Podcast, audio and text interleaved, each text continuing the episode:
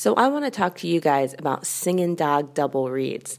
Singing Dog Double Reeds is an online double reed shop and one of the largest suppliers of high quality and affordable professional and student reeds for oboe and bassoon in the USA. Visit them at www.singindog.com to see all of their products and you'll be glad you did. That's Singing Dog Double Reeds. Hey, let's talk about Jennet Ingle's Reeds. She has built her business on providing high quality handmade reeds, education, and a sympathetic ear to oboists across the country. When you order from Jennet Ingle Reeds, you get prompt communication, reeds, or cane handcrafted to your specifications, and cheerful, friendly customer service. All orders are mailed within one week, sometimes much faster. Single orders or monthly reed subscriptions are welcome, and she'll work with you to find the combination of response, resistance, stability, and flexibility that is right for you. Podcast listeners can use the code DISH, all caps, for 10% off their first order at jennetingle.com. That's J E N N E T I N G L E.com. Hi, I'm Galit Kaunitz. And I'm Jackie Wilson, and you're listening to Double Reed Dish, a podcast for oboists, bassoonists, and the people who love them.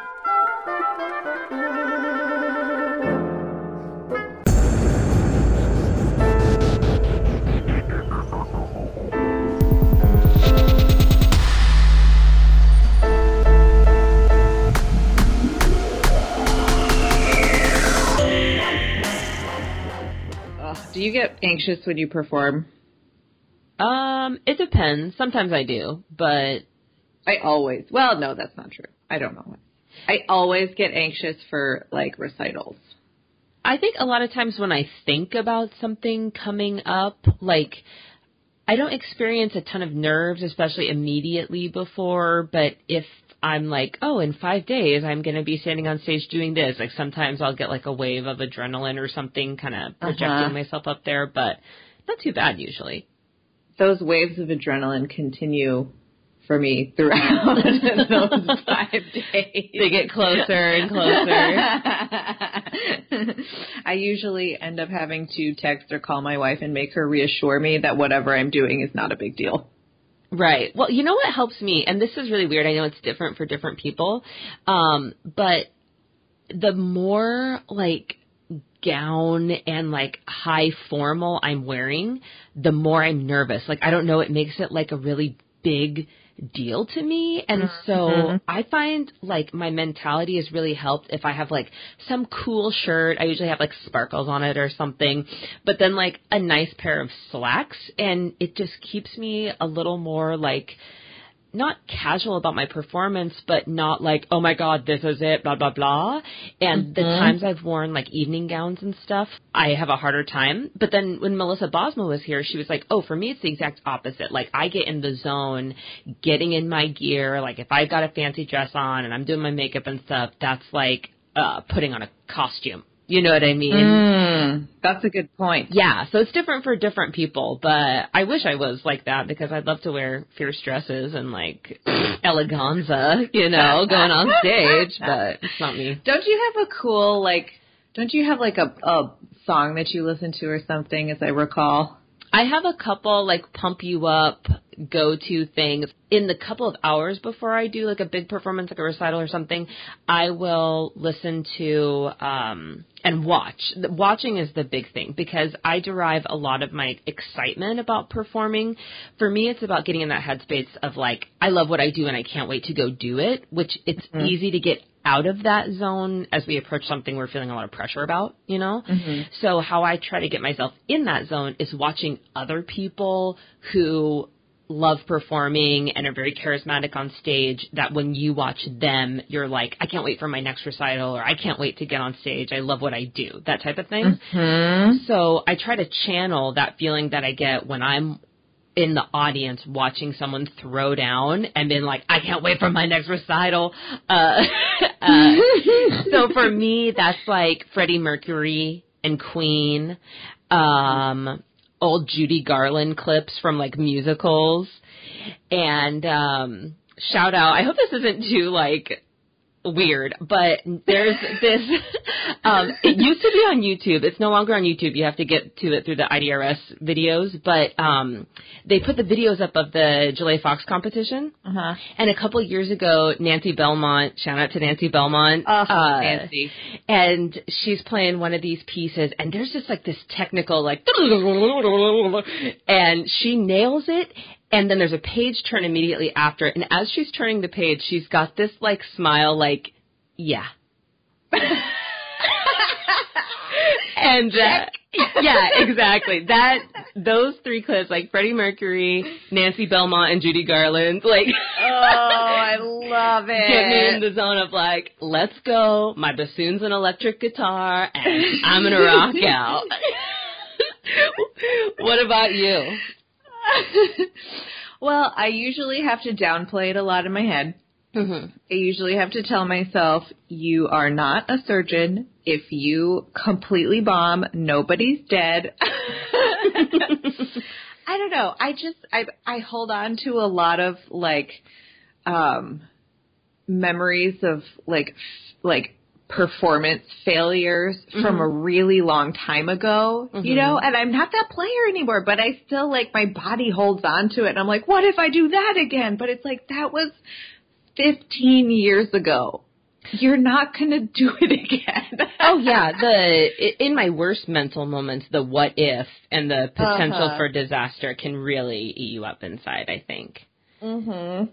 So I usually like a couple days before um one of my performance anxiety symptoms is just insane dry mouth. So I'll start hydrating like 2 or 3 days before and then um I will do a lot of score like listening to the pieces with the score. Solo recitals are the things that make me the most nervous. Like if I if I have a like an orchestra concert or anything like that, I'm it's not nearly so bad. It's more excited rather than just you know anxious. Mhm. Um, but I'm it's starting to get better. Like I've been forcing myself to do it more. Mhm. and it's starting to get better. And it's like every time you do it it becomes less of a big deal. You're like okay well i did it. And it wasn't perfect but it wasn't terrible. So i'll probably do it again. And the next time i'll probably feel more comfortable. And then you do it again. And you're like yeah i did feel more comfortable. And like yeah you know it wasn't perfect but it wasn't terrible and i think every time it's just like an average do you remember when alex klein was talking about that like managing expectations Mhm. Yeah. i think that really helps me a lot One thing that really helped me too was reading the talent code, the Daniel Coyle talent Mhm. code, where, you know, he talks about wrapping the myelin and that type of thing.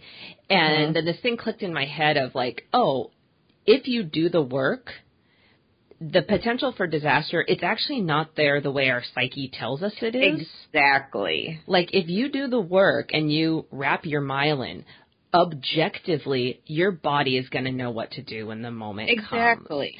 And Exactly. so that was a big threshold thing of like, okay, then that means the performance anxiety and whatnot is dealt with months and months and months beforehand when you're wrapping that myelin. And if you do that, then you can trust in, I've done the work and this is going to go just fine.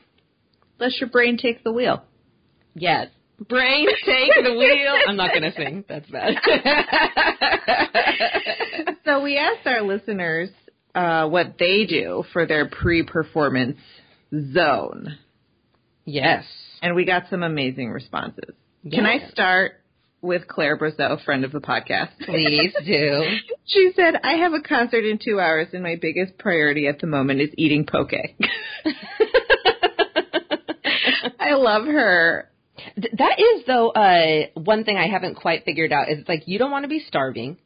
You don't want to be um low blood sugar, but you also don't want to be stuffed. And so No. like what do you eat beforehand? That's one thing. If people have it, you know, figured out, please email Eggs. me. Eggs. Yes, Okay. I would eat eggs. That's it's like just enough to get me through, not enough to make me sick. Just you know, just a little protein. Okay. Mm-hmm. Eggs. Um, Blue Moon Bassoon says, I like to drop some calming essential oils on a handkerchief and then take a few deep breaths. Also, hey to Amanda. Yeah, that's good. Deep breathing in general. You know what I mean? If you're lavender essential oil. Yes. hmm Um, Daniel says, I love to sit in a dark room and take deep breaths in silence. It calms me down a lot, helps keep nerves to a minimum, and helps get my body and mind in alignment. I love that. Just sensory deprivation. Isn't it interesting though how different people are? Because that would freak me out. really? Yeah, like if I make the moment too big in my head, then it freaks me out. Like, here it comes, here it comes. And so usually I like to, um, definitely before walking out on stage, collect my thoughts and that type of thing. I don't just like, you know, randomly walk on stage, not in the zone. But if I zone myself up too much, then I can freak myself out. Isn't it interesting how different people are? Yeah. Andrea says, I like to take a long shower, put on nice clothes, do my makeup, do my hair, and a little bit of perfume. I feel by preparing myself for the performance, I am taking care of me. I love that. I love it. A la Melissa Bosma. Yes. Uh, Stefania says, it's her aim while practicing too much is not to fall out of love with the pieces. This I related to Yes. so much. A thousand percent. That repertoire fatigue. And there have been so many times, like 10 days, two weeks beforehand, that I've been like, okay, can I just perform today? like, I'm ready to go. I don't want to, like, have to maintain this for 10 days. Like, let's just go. I'm ready. I'm ready. I'm ready. I'm ready. Yeah, you like peak just a little bit too soon. Mhm. That's a difficult balance too, man. hmm All right. Uh, for auditions, I practice measured breathing, listen to upbeat music, clean out my instrument. For performance, I practice measured breathing and go through all my keys with cigarette paper. Oh, that reminds me of something else that I do. First of all, that's very practical and excellent advice. but I also try to make sure that I go to a repair person Mm. like you know not it doesn't have to be like immediately before but like at some time in the month preceding so that he can just check all of my key work check the tenon cork so i'm not like running scenarios in my head where my oboe's going to fall apart on stage or a spring is going to break it really helps the anxiety Oh yeah, definitely. Mhm Anna Bloodworth says, listening to music, shutting out the world while I clean out my bassoon, and eat bananas and sparkling water. oh so fancy. I love it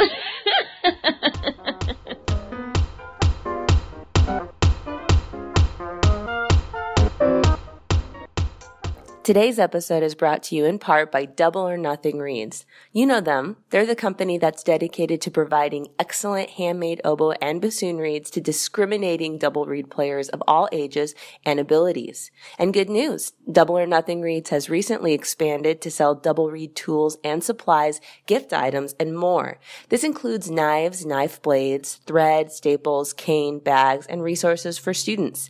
Better yet, as authorized Fox and Yamaha dealers, they offer an extensive range of oboes and bassoons for all levels.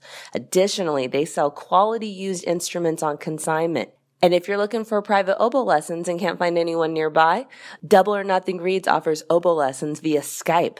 Visit their website, doubleornothingreeds.com for good quality and affordable reed making supplies and resources, lessons, instruments, and much more.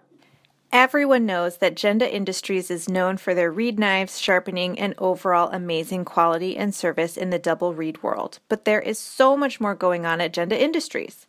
Did you know you can get oboe and bassoon reeds from Genda Industries Artisan Mall? The Genda Industries Artisan Mall is like a farmer's market filled with talented local and regional reed makers selling their reeds. It's a great way to try out some new reeds from new makers. Who knows, one day they may be your reeds for sale.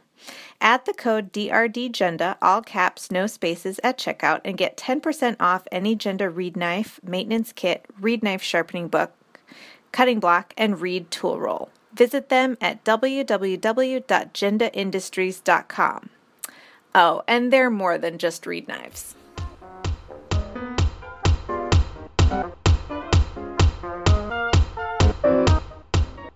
We are thrilled to welcome to the podcast George Sakakeeny, professor of bassoon at the Eastman School of Music. Welcome.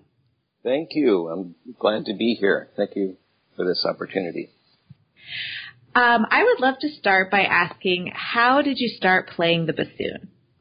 Okay, well, I think my story is probably like most other bassoon players, at least in, in the framework of it all. Uh, I was playing some something else. I started in as a musician in middle school uh, on the viola. Actually, I joined the middle school orchestra, and um, I also joined a youth orchestra. And I absolutely loved playing music, and uh, it was just you know something that just made such a an impression on me. And I had decided to be a professional musician already, but I didn't really know how that would play out at that point.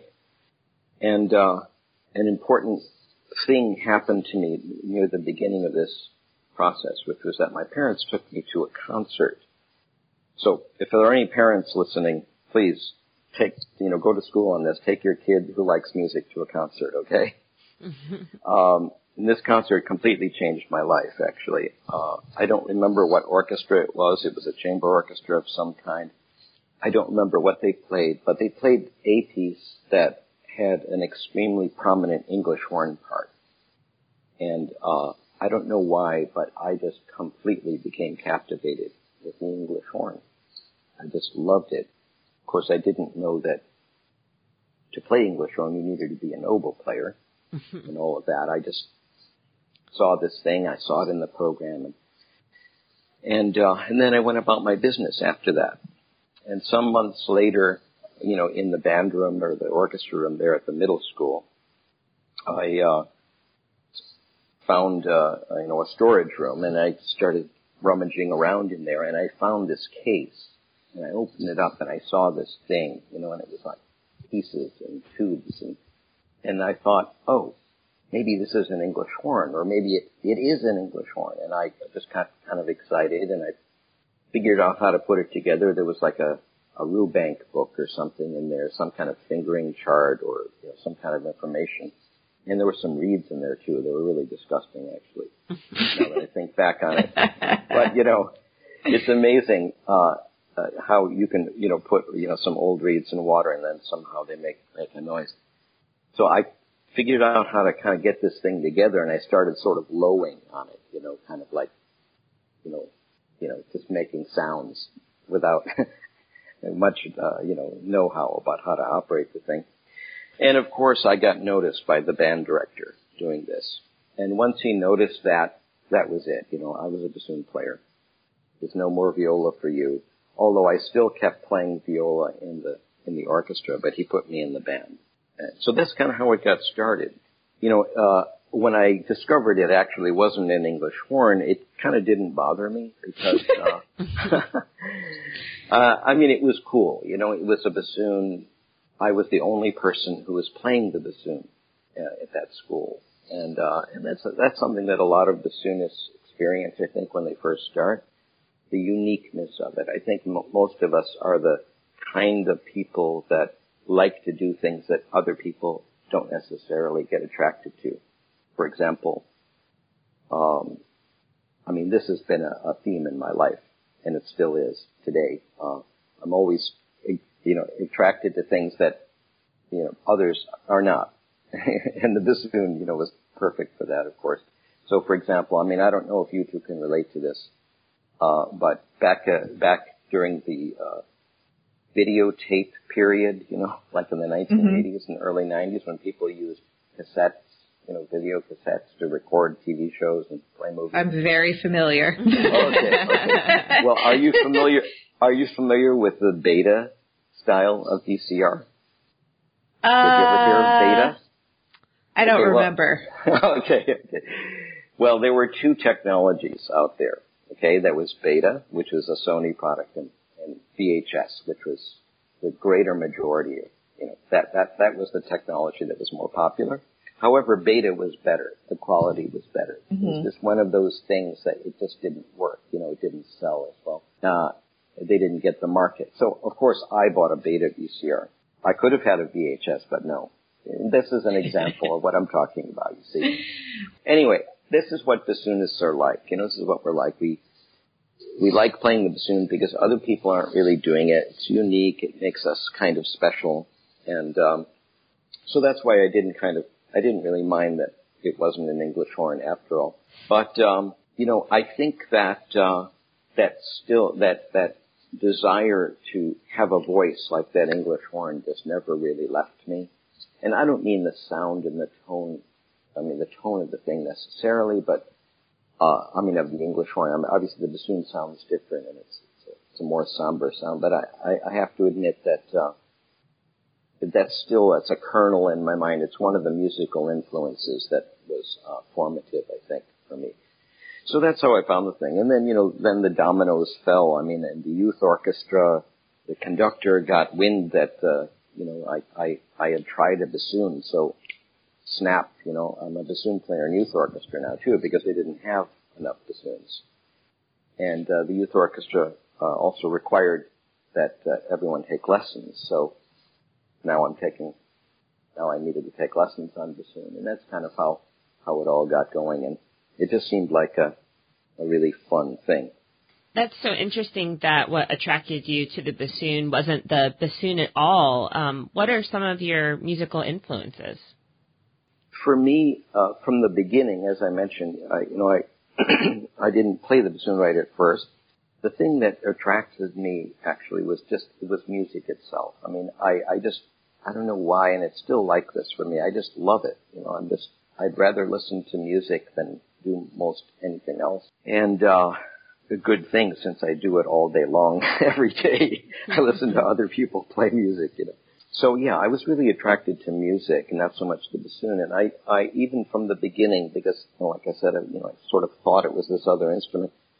I kind of thought of the bassoon as uh, as a medium, you know, as a you know an instrument in quotes you know, to express music, and um, something that came up, uh, uh, you know, early on was trying to sound on the bassoon the way I heard other people sounding on other instruments. Well, it started all all started with the English horn, of course, but because of my great interest, I just listened, listened, listened the, the the library in the city I, I was growing up in, San Diego, by the way, uh, had a, you know, a collection of records and scores and things. And that's, I would go to the library, check things out, bring them home and, uh, listen with scores and just absorb all these things. And I would hear a lot of different kinds of playing, you know, bassoon playing, of course, you know, in this orchestra and that orchestra from the different recordings their oboe playing, clarinet playing, violin playing. I listened to the great violinists of the day playing concertos. You know, when when you do that, what what happens is uh, when you know when you you sort of consume all of this, you know, music and the way people sound and how they express the music and how they, you know, their musical ideas. You're you're getting a kind of um, vocabulary that eventually coalesces in your mind and starts coming out of your instrument. And this is something that also was highly emphasized by my primary teacher in college, who was David Van Hoesen. Very, very uh, encouraging of, to all of us of uh, to listen to the great violinists and the great pianists and the great singers of the day, and to, just to notice how they do things, what they sound like, how they how they uh, phrase, uh, the level of artistry, the quality of the artistry, the competency, all of that. And so when I went to study with Van Hoesen, actually, that that was a kind of a natural fit because I've already been doing that. So uh, I have to say, you know, in in my playing over the course of my life, uh, not only the the kind of sound or tone that I want to produce, but the way of playing uh, itself is uh, something that is uh, you know, coming from an imagination that I put together from not only listening to bassoonists and taking lessons, but also, you know, listening to David Oistrakh play the Beethoven Violin Concerto. You know, this is heaven. Listening to singers like Dietrich Fischer-Dieskau and Fritz Wunderlich and Elly Ameling. These are all lieder singers who I was very, very uh, fond of. Italian singers like Pavarotti, pop singers, Barbra Streisand is like huge influence on me, I have to admit. Frank Sinatra too, um, and others. Uh, all of these things are kind of swimming around up in my head there, and then somehow it, it comes out of the bassoon. I don't know how exactly, but uh, that's kind of how it works.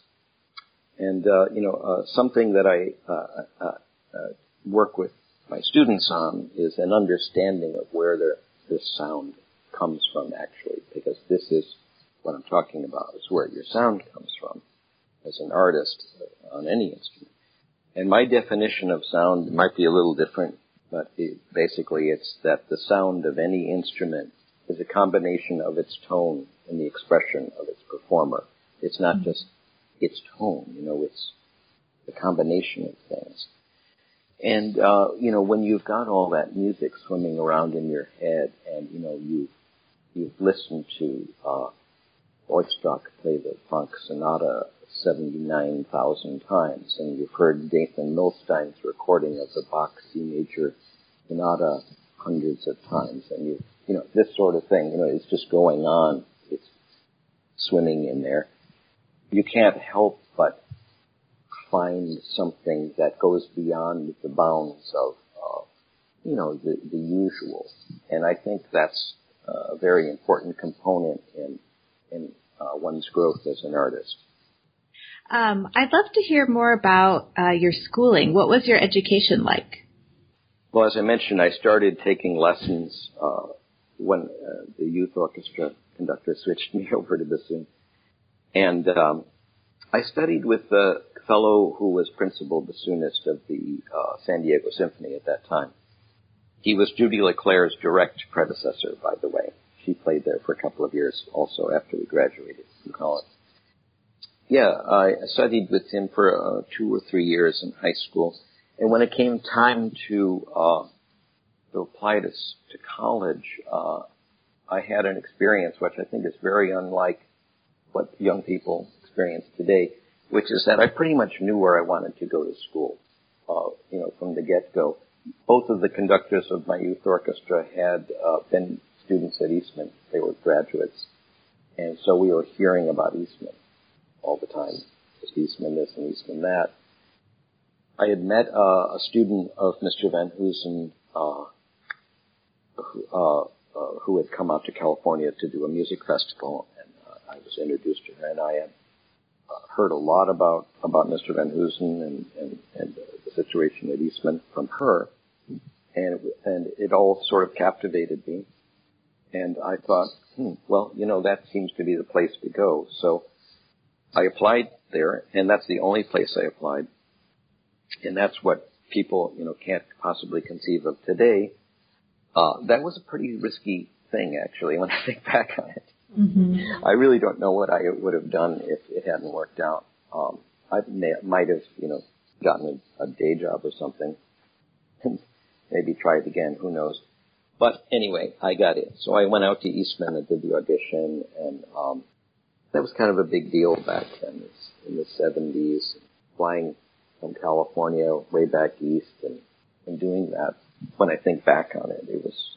Um, but anyway, that's how uh, it all started. So then I went to Eastman and um, started studying with Mr. Van Hoesen. So Mr. Van Hoesen was really my my only main teacher. You know, I did study with a bunch of uh, other people, uh, like in private lesson situations after that, after I'd started playing professionally.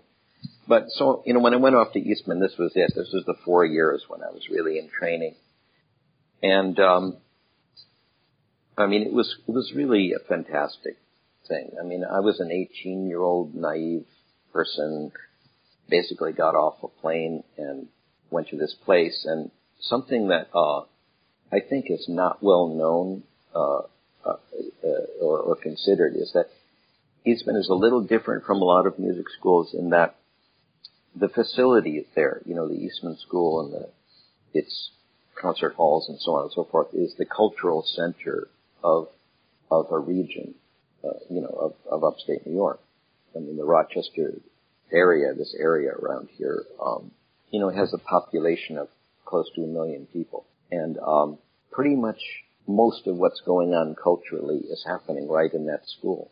And I don't mean the school alone, the school uh, events alone. I mean everything. I mean every touring orchestra that comes through plays there. The uh, Rochester Philharmonic plays there. There are uh, four or five different concert series featuring string quartets and piano soloists and this and that and the other thing that are all happening all within the school. And this is for both the school and the public. So when you land there as a kid, it's just, you know, you're in this, um, this center, this center for the arts. So it was incredible. I mean, it was just, it was, uh, especially for somebody like me who really, um, just loves music just so much. And, um, there was so much to digest, so much to consume and digest it artistically. Another thing, uh, about, uh, studying bassoon there was that, um, well, first of all, I mean, there was a fantastic group of peers. I, I mean, I just mentioned uh, Julia LeClair and I were, were there together, and you know, we were one year apart, so we did quite a bit of playing together. And there were there were many more besides that. Barry Steeves was there, and Betsy Sturdivant, who was principal in Columbus, and a person a couple of years older than me had a long career in the Metropolitan Opera Orchestra, and Kathy Reynolds, who's another wonderful professor at the University of North Texas, was another student there with me. And the list kind of goes on and on. Of course, we were all kids. No one knew that anybody was going to become anything. But the kind of people that were there, very serious musicians and people who played very well. So that was a great, great uh, influence. You know, all of that made it a lot easier to work on a high level. Another thing that uh, was a great advantage, I think, was that uh, Eastman had a long history of a kind of a school of playing of bassoon. It is called the Eastman School of Playing. Um, that goes back to long before Mr. Van Hoesen's time. Actually, he was part of that himself. He also studied there, and uh, he grew up in that.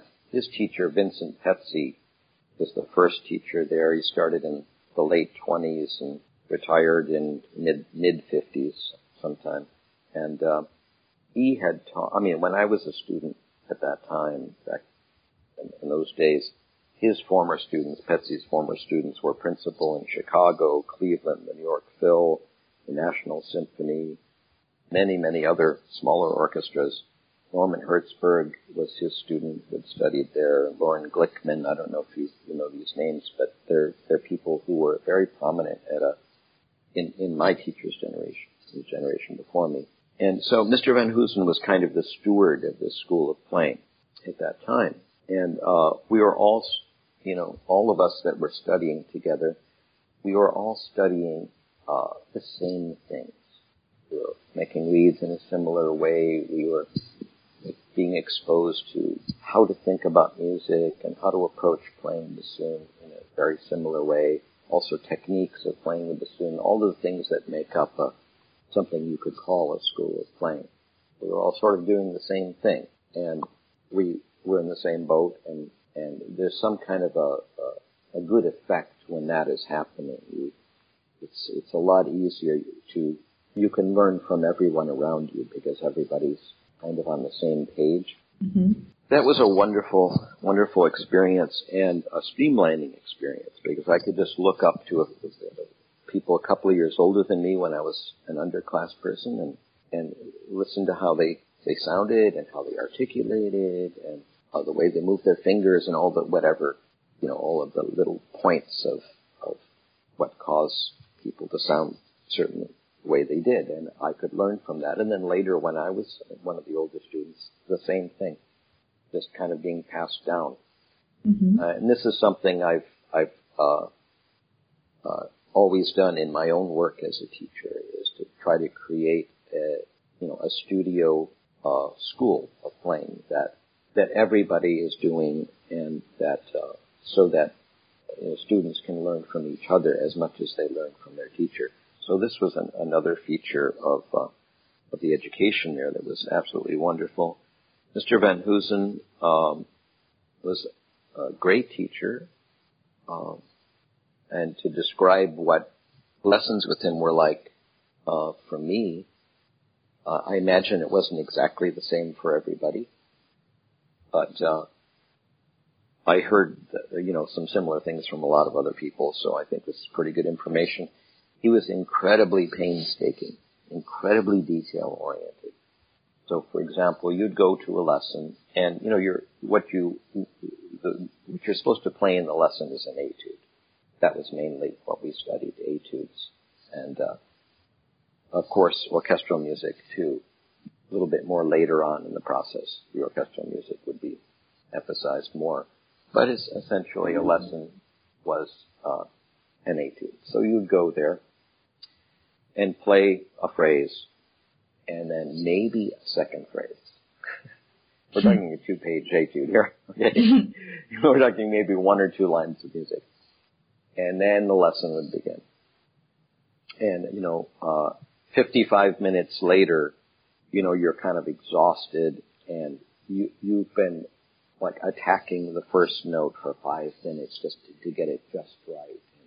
And, every nuance, every volume change, every, every articulation, every, you know, uh, velocity of the vibrato, the intensity of the, every, everything that goes into playing this one phrase would, would be what, what, what the, the hour was about.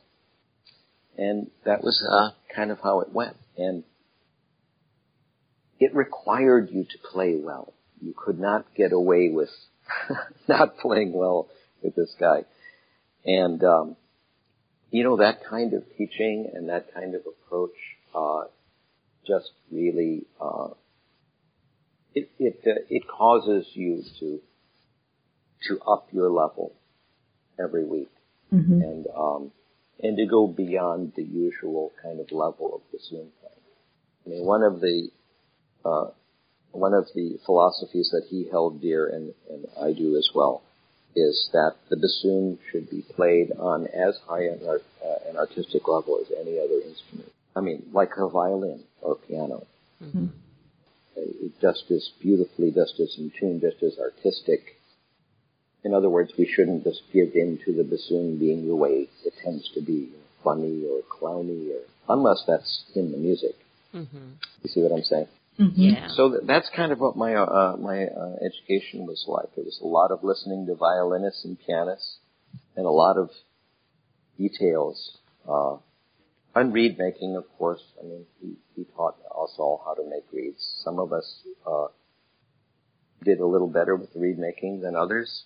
Uh, but it's uh, yeah, it was pretty much all there. So a lot of students will follow up their undergraduate degree with some graduate training, but that, as you mentioned, wasn't the path that you took. Uh, could you talk to us a bit about embarking on your early career? I think in our time, um, it wasn't uh, for wind players. It was kind of uh, not really uh, a given that, that you would do graduate study like it is now. And you know, there were there was an upside and a downside to that. The up, I mean, in the way we thought about it. The upside is that if you're planning to get a job, you know, when you graduate from your undergrad and start working as a professional, you know, there's a really good chance that will happen. You know, if you're if you're if you're absolutely convinced that that that isn't going to happen, that you're going to go to grad school, then it probably won't happen. So that's the upside to it. Uh, you know, people were thinking this is how it has to be, you know. Uh, the downside of that is that if you need a little bit more polishing, uh, with, uh, instruction anyway, um, you're probably not going to get it if you don't go to grad school, right? So, but, uh, a lot of us, um, it was really our goal to, to get employed and, um, and that was what I tried to do. Um, I had started taking some auditions when uh, you know, I was in my senior year there, and um, I got pretty close in a couple of them. I was a runner-up for a job in Fort Wayne, Indiana. I seem to remember, and there was also a job down in Mexico that that uh, I I was a runner-up for, but I didn't have a job at the moment I graduated. You know, and uh, so I actually uh, uh, uh, applied to Northwestern University to uh, for graduate study with the person who was then principal in Chicago, who was, as I mentioned, a student of Vincent Pezzi. It was sort of like in the family a little bit. in terms of style. That was Willard Elliott. And, um, so I, I applied to Northwestern and I, I got, you know, a master's spot there. And, um, and I was planning to go do that. And, uh, then, um, somewhere in there, you know, in the sum, during the summer, I got recruited by the University of Nebraska to come in as a TA uh, in the master's program uh, so that I could serve them the, when their bassoon teacher went on sabbatical, which was going to happen in the second semester of that year. I mean, back then, uh, somehow you could get a master's in one year. it was a one-year program. I, I'm not sure how, how that worked in those days. Now it, they seem to all be two years. But anyway, um, so I thought, oh, this is a job, you know. Um, uh, I was also supposed to uh, replace the person in, uh, the Lincoln Symphony, which is where he played when he was on sabbatical. So I I withdrew from Northwestern and uh, went to take this thing in Nebraska um, because uh, you know I, I would get a professional experience from it. So I went there, and uh, during the first semester I was there, I got offered another job that I had auditioned for in, in, before that, which was uh, a principal bassoon job in the Singapore Symphony Orchestra. Now, this is where you guys say, "What Singapore? How, how did that happen?" right? that place is really far away, you know. Uh-huh. It was a really awesome place too, by the way. So anyway, um, one of the great perks of being a student at Eastman actually is this group, the Eastman Wind Ensemble, which is a famous group and, you know, deservedly so. It's, you know, got a lot of history behind it. And, uh, in those days and in, in still today, uh, the Eastman Wind Ensemble does quite a bit of touring. So right the day virtually after graduation, I graduated Eastman uh, the Eastman Wind Ensemble went on a six-week-long tour of the Far East, and uh, the bassoon section was was Judy LeClair and myself, and um, uh, and you know they were all the the kids that you know we'd been going to school together. We were all friends, and it was, it was just tremendous fun, and uh, uh, we played a lot of challenging music on that tour. Actually, uh, it wasn't just you know a bunch of band music it was, uh, you know, we had the Stravinsky Octet and some other smaller ensembles that were you know, very challenging. And we went on this long, long tour, and part of it was was in uh, in in Singapore. We were in there in Singapore for maybe uh, three or four days, something like that. And during that time, there was an audition held uh, for positions in the Singapore Symphony, and um, they came to us and asked uh, us if we were interested in auditioning. And about, I don't know, 15 or 20 people, like half the Eastman Ensemble, went and did an audition. And, uh, I, I did that as well. And then, you know, months later, four or five months later, we all got contacted, or not all, the ones they chose got contacted. And so, uh, I got contacted while I was there in Nebraska, and I thought, oh, this is a playing job in an orchestra. That's what I really want to do. So I also withdrew from my position at Nebraska. So at this point, just imagine, you know, this like 22 year old person, uh, not only blows off Northwestern University, well, my, my, my son is now a student, by the way. Aww. I, I blew off, you know, this, this really good situation in Nebraska and, you know, I've got like enemies all over the place already you know, in, here here in academia. And uh, but you know, I was just following my, I don't know, just I was taking advantage of the opportunities that I had, and uh, so I shipped myself off to Singapore and played there for a year. I played there for one one season, and um, there were I think ten other people from from from that group from the Eastman Ensemble. We all just sort of went there and became about half of the wind and brass section there, and uh, after the year, I, I uh, was leaving, and um, I uh, wrote to a friend of mine up in Japan. And Eastman Ensemble had been in Japan too. We spent uh, three weeks there playing concerts, and there were a bunch of reviews of us and things like that. And um, I had a friend uh, in Japan who was someone I knew from the United States, actually. Uh, it was Ryohei Nakagawa. A lot of people will know his name. Uh, uh, he was a teacher at Aspen for many, many years, and also for a while he was uh, he was a member of the San Francisco Symphony. So he was a kind of a prominent bassoonist in Tokyo, and I I wrote to him saying, you know, uh, Mr. Nakagawa, I'm uh, going to be passing through Japan and visiting uh, on my way back to the United States. Could I meet with you and, and play for you?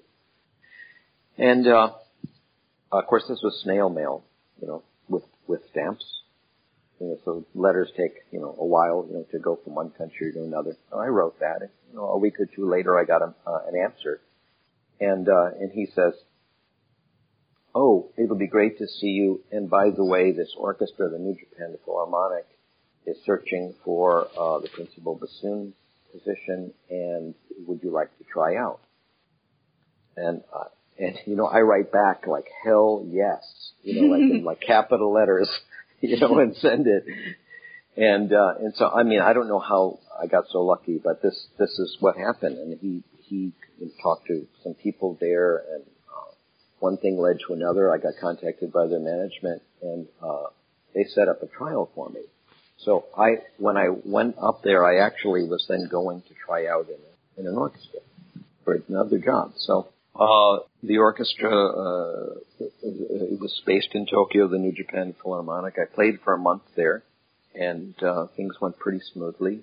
And then at the end of that period, I had an audition for the uh, music director, who was Seiji Ozawa. He was 40 years old then, and a very, very great conductor. And um, and then they hired me, and I spent the, the next four seasons playing there as principal bassoon. So that's how my, my career got started. I, I had these two foreign jobs, uh, which were uh, both great experiences, you know, for in different ways. I mean, the orchestra in Japan was a, you know, a really fantastic orchestra, and they still are. We had great uh, programming that was very adventurous. You know, Ozawa would do a lot of things he couldn't pull off with the Boston Symphony. You know, things like crazy things, like you know, semi-staged operas. That wasn't being done much back then. And uh, a lot of modern pieces.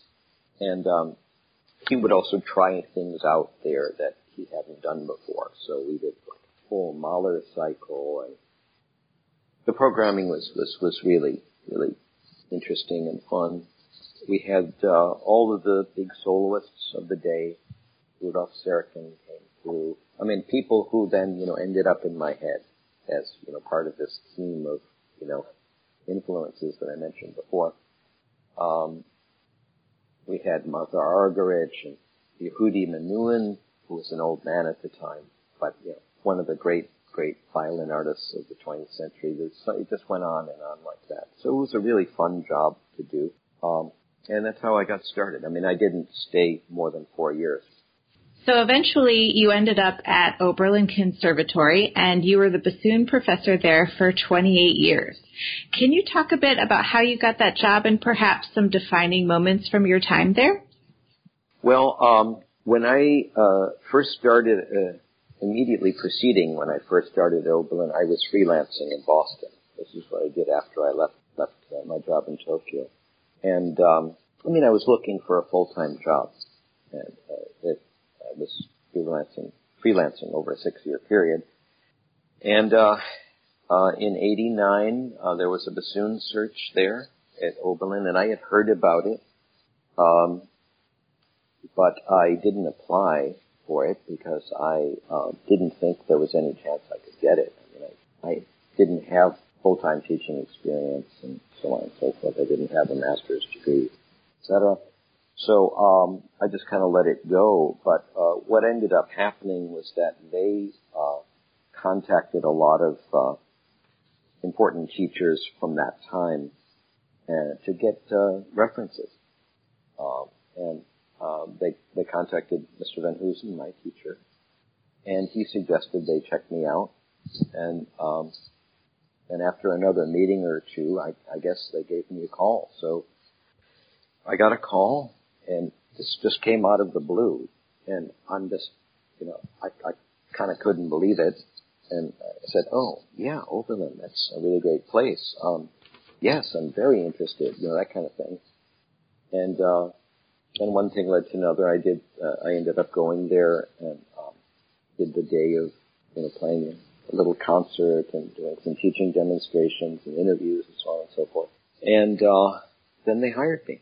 So um, couple of days later, I got a call, and uh, I was kind of like a young person that they invested in as a someone that might turn out well uh, in the long run. And um, so that's how I got started there. Um, yeah. Um, well, uh, you know, uh, I have to say Oberlin was a, an absolutely great place to be. I mean, uh, there were fantastic colleagues there. I mean, my oboe colleague was James Caldwell, for example, one of the great teachers of his generation and great players of his generation too. Mm-hmm.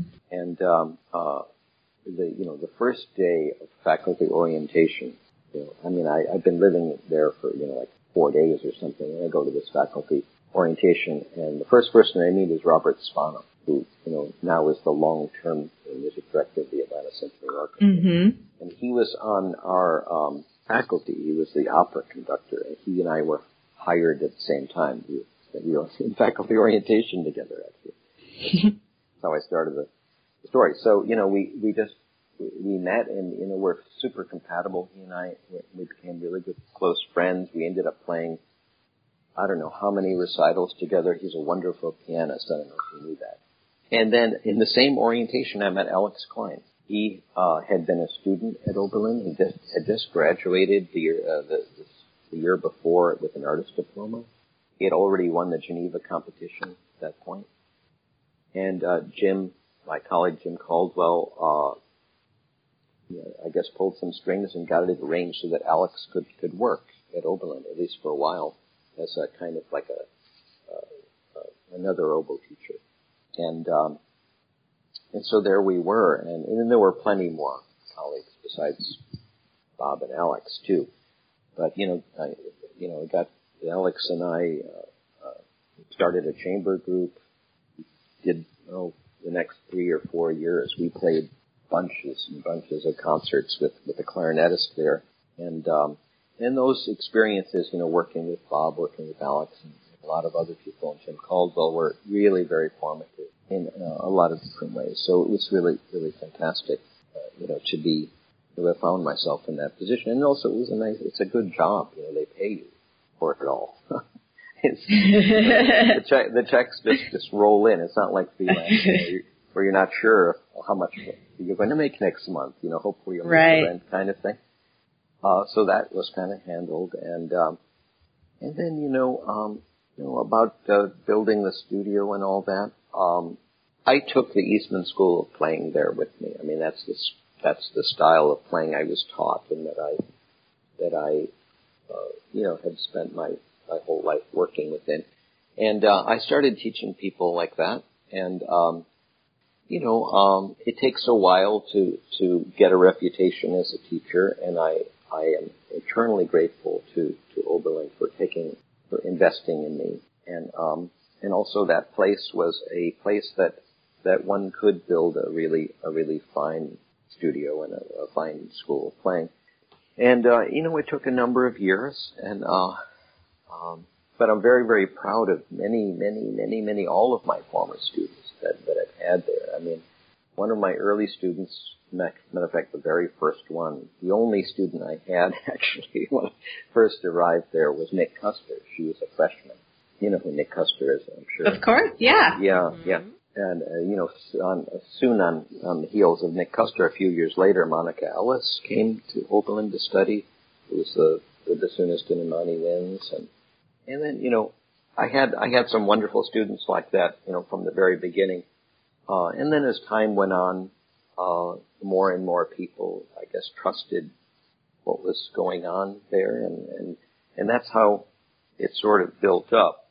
But there's also, um, you know, uh, there was a tremendous amount of support from the school, you know, scholarship mm-hmm. support, and also uh, I, I did a lot of other things outside of Oberlin. I did a lot of teaching uh, in different places. I taught at the Interlochen Arts Academy for a while, commuting up there. I started teaching in China in about uh, oh 2000 or 2001. I did about a 10 year stint as a guest teacher at the Central Conservatory. I came into contact with a lot of very fine talents there who then ended up at Oberlin. Um, I also did quite a bit of uh, traveling to Venezuela over about a seven-year period uh, when I was on the faculty at Oberlin, working with El Sistema there, and uh, that was also a very, very fun and uh, influential experience. So yeah, defining moments. I mean, every moment is a kind of defining moment, isn't it? Certainly, uh, playing uh, playing uh, concerts with with Bob Spano and with Alex Klein, and sometimes all together, the three of us. that was pretty defining. That's pretty special. So, after 28 years at Oberlin, you moved to Rochester last fall to begin teaching at the Eastman School. Uh, how did this opportunity come up, and what made you decide to make that move? Well, uh, as you know, I, am an alum of Eastman, and um, I was I've always had a very, you know, soft spot in my heart for this place. And uh, you know, uh, 28 years is a long time to be in one place, and it's kind of hard to explain. You know, uh, there's this Chinese proverb that roughly goes, "Trees die when they move, but people die when they stay in in the same place." Or maybe it's not that. You know, maybe it's not die. Maybe it's you know, trees don't do well when they move. People don't do well when they stay in the same place. Mm. And I, I kind of felt that a little bit. Uh, I felt like, okay, you know, I'll, this has been great. It's been an absolutely fabulous ride here. Uh, and, uh, maybe, you know, there's, maybe if I, a new challenge would be a really, really awesome thing for me at this, at that point in my life. And, um, that, you know, I was, I had been thinking that for a little while actually before the Eastman opening happened. Um, and, uh, and then it happened, and they recruited me, and I kind of resisted because I, I you know, it, it took me a little while to come around think to think that, you know, that could be a really great thing for me, and and for my whole family actually, you know, uh, just a change of scene, of living in a different kind of place, and so on and so forth.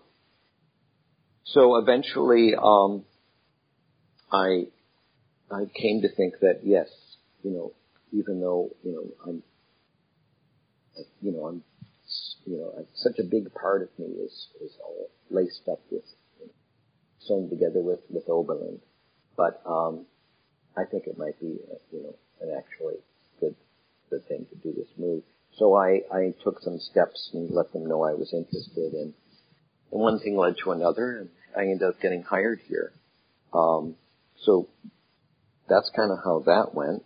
And, uh, the decision to make the change is really just about what I mentioned. You know, it's uh, um, uh, I, Eastman is a particular kind of place. It's different from Oberlin, and vice versa. And uh, it's an environment that uh, uh, uh, is challenging to me because I was so used to the one I was in before. And so I actually work a lot more here at Eastman. It's it's more uh, there's more things to do. There's there's a few more students. Uh, there's uh, people are much more. Um, well, I hate to say that uh, they're more industrious, but they kind of looks like that. Either that or everybody's faking it. people look really, really busy. so anyway, I, I actually feel like I have a lot more to do, and um, you know, it's invigorating. So um, I'm kind of, uh, uh, you know, trying to move my operation here, and I, I, I think I've got it going pretty well. I have a really nice class of students right now, and uh, we've got a lot of applicants.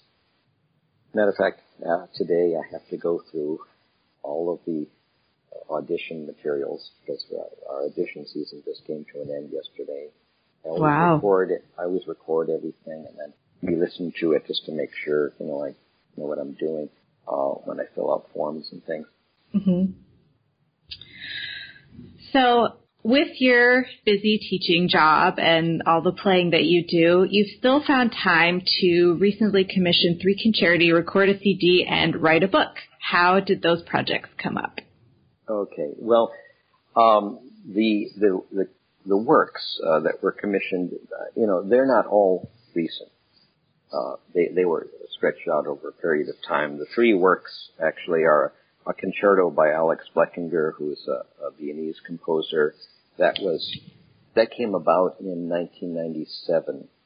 Uh, uh, I met Alex when I was on sabbatical. I was visiting Europe, and I was in Vienna.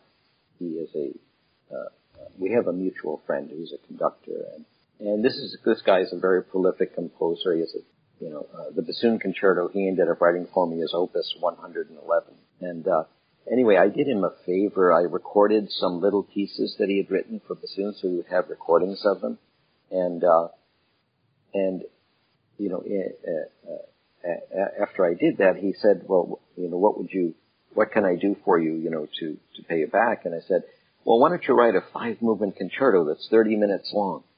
And I was kidding. You're totally kidding, right? Uh-oh. and, and he did it. so like, you know, and, and this was back, you know, 97-ish, right? So, uh, a few months later, like my fax machine turns on one day and, you know, I think I got like five faxes in my entire life. I don't know if anybody remembers fax machines, but anyway, it turns on and 30 pages of bassoon music starts coming out. You know, it's just the spewing out. And it's this concerto. It was five, five movements long. So anyway, that's the Blechinger Fagot concert. And, uh, that one got recorded, uh, about a year after that because Alex, uh, uh, the composer Alex Blechinger, um, created some, a situation in which, uh, it could be performed and recorded over there in, in, in Europe, in, in Vienna and and in Hungary. The recording actually happened in Kiev, in, in, in Ukraine. So um, then the other uh, concerto, uh, the next one was the Peter Schickele's bassoon concerto.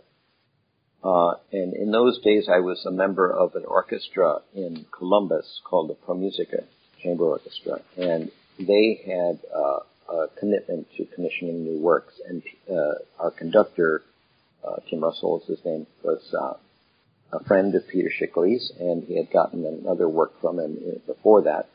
So that one was his idea. He raised money for it uh, from the board and other people in Columbus, and um, so that piece was commissioned by the ProMusica Chamber Orchestra for me to play, commissioned uh, from Peter Schickele.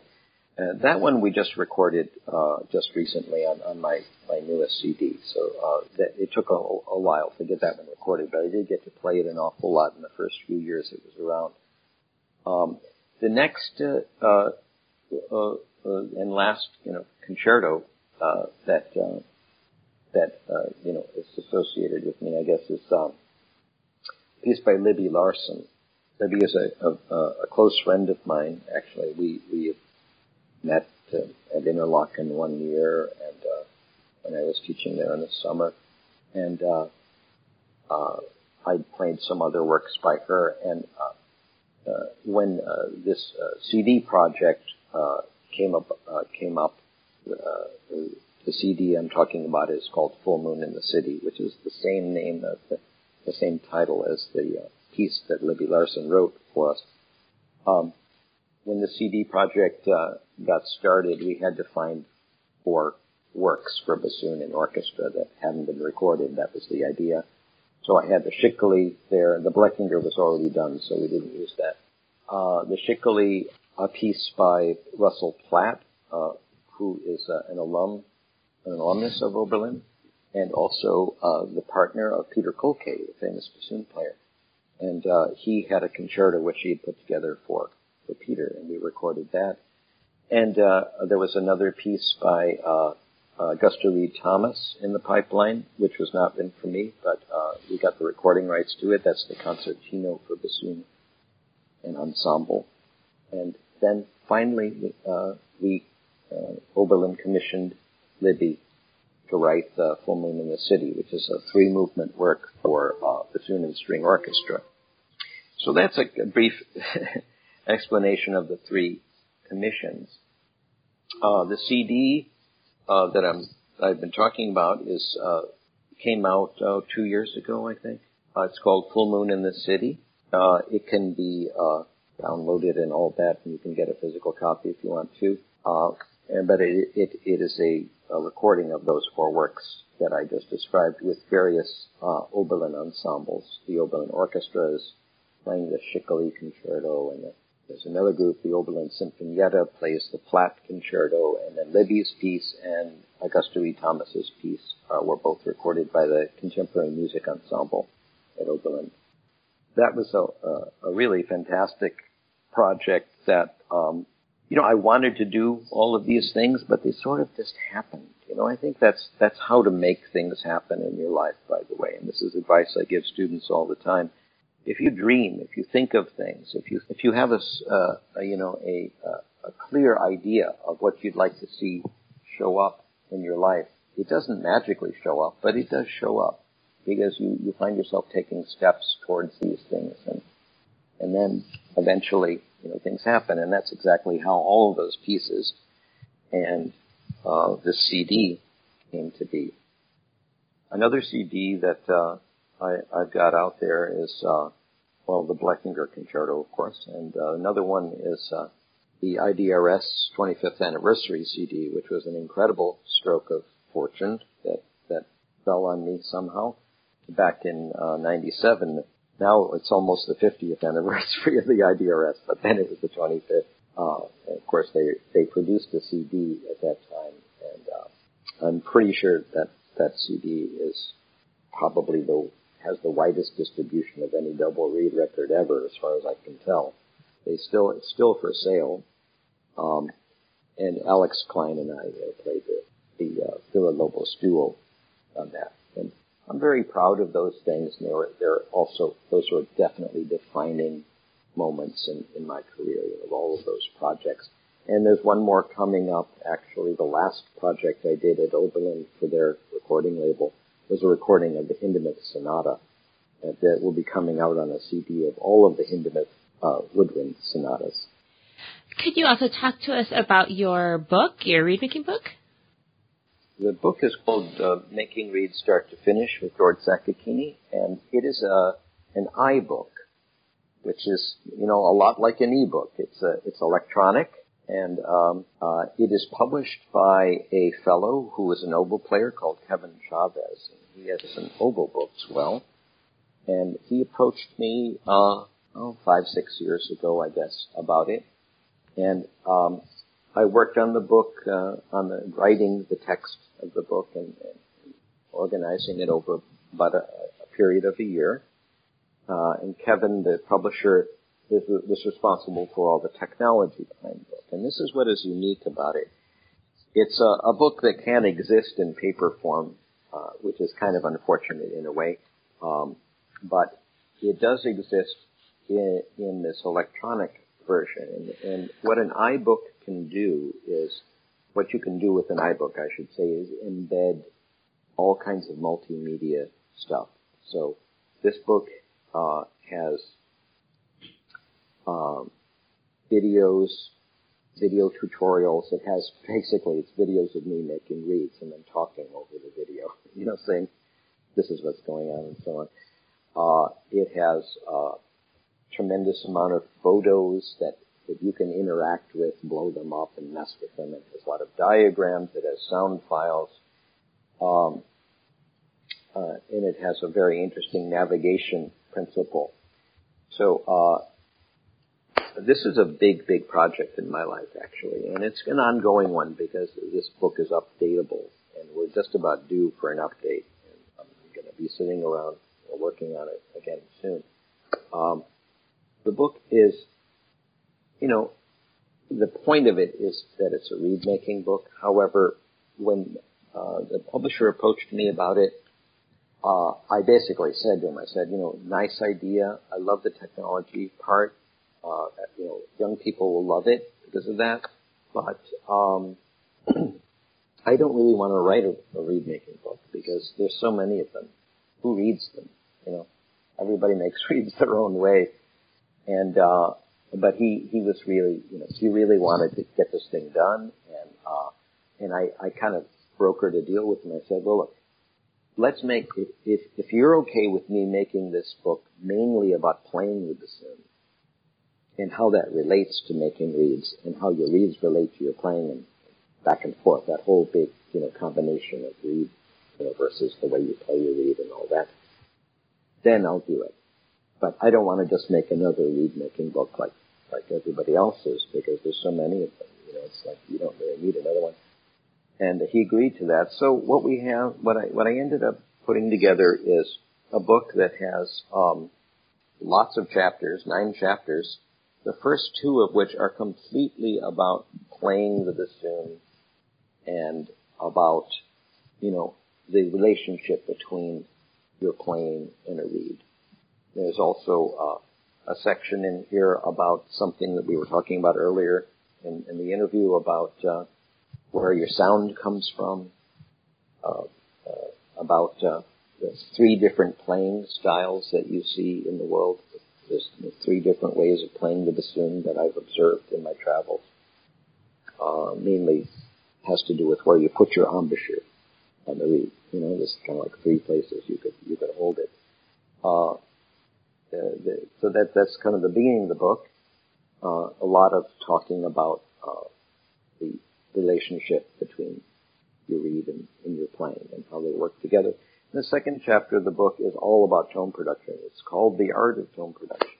And uh, there's a lot of information in there about how I play and how one should play to so that the reeds that I'm going to explain how to make later will actually work for you. Because, you know, you just can't take any old reed and then play any old way and it works. You, they go together. So that's kind of one of the main main points of the book. So a big chunk of this book is actually about playing with the bassoon. Some of it also there's a long chapter on tools and things, and there's tons of links to where you can get them. There's a chapter on reed design, which is all about what is your reed? What does it look like? What is it going to be like when it's done? And my philosophy of reed making is just you know, you know, flowing throughout all, you know, all of the, all of the chapters of the book, which is that reed making is a calculated and accurate execution of a chosen design created intentionally to complement a bassoonist style of playing, their instrument, and their requirements for music making. So that's a long definition, but what I'm trying to say basically here is, is that uh, the way I approach making reeds is that a reed is a thing and is designed in a certain way, and you should make do that every time you make the reed. Not an improvisation where you just try to fix, oh, it's flat, so I'm going to do this. It's flat because your reed isn't finished. It's sharp because your reed isn't finished. That's the way I I approach things in general.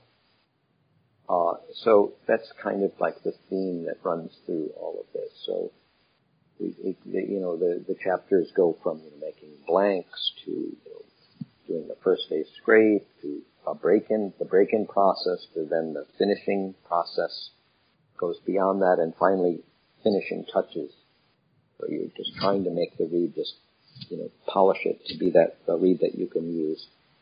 And, um, and then there's also a chapter on like techniques, how to use tools and things like that.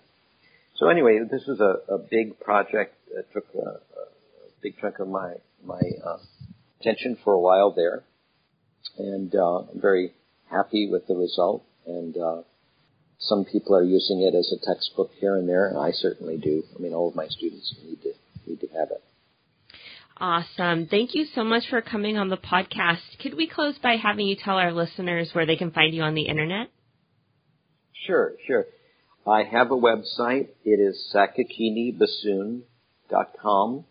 If you don't know how to spell Sakakeeny, it's S-A-K-A-K-E-E-N-Y. Uh, on the website, you'll see uh, some information on my on CDs and about the book I was just talking about. There's also a number uh, of recordings there and links to recordings. Uh, uh, there's also links to Spotify and things like that for for, uh, for the CDs. there's some information on my teaching philosophy. There's a section on my former students and links to their ages and so on and so forth. Of course, know, very close to them, very proud of them. Uh, it was a very fun experience uh, putting it together, and um, please check it out and uh, you know, have a good time there. Awesome. Thank you so much Wonderful. for coming on the podcast. Thank you too so very much. It's been a real pleasure to get to know you, and I hope I can run into you somewhere. Of course. I hope so too.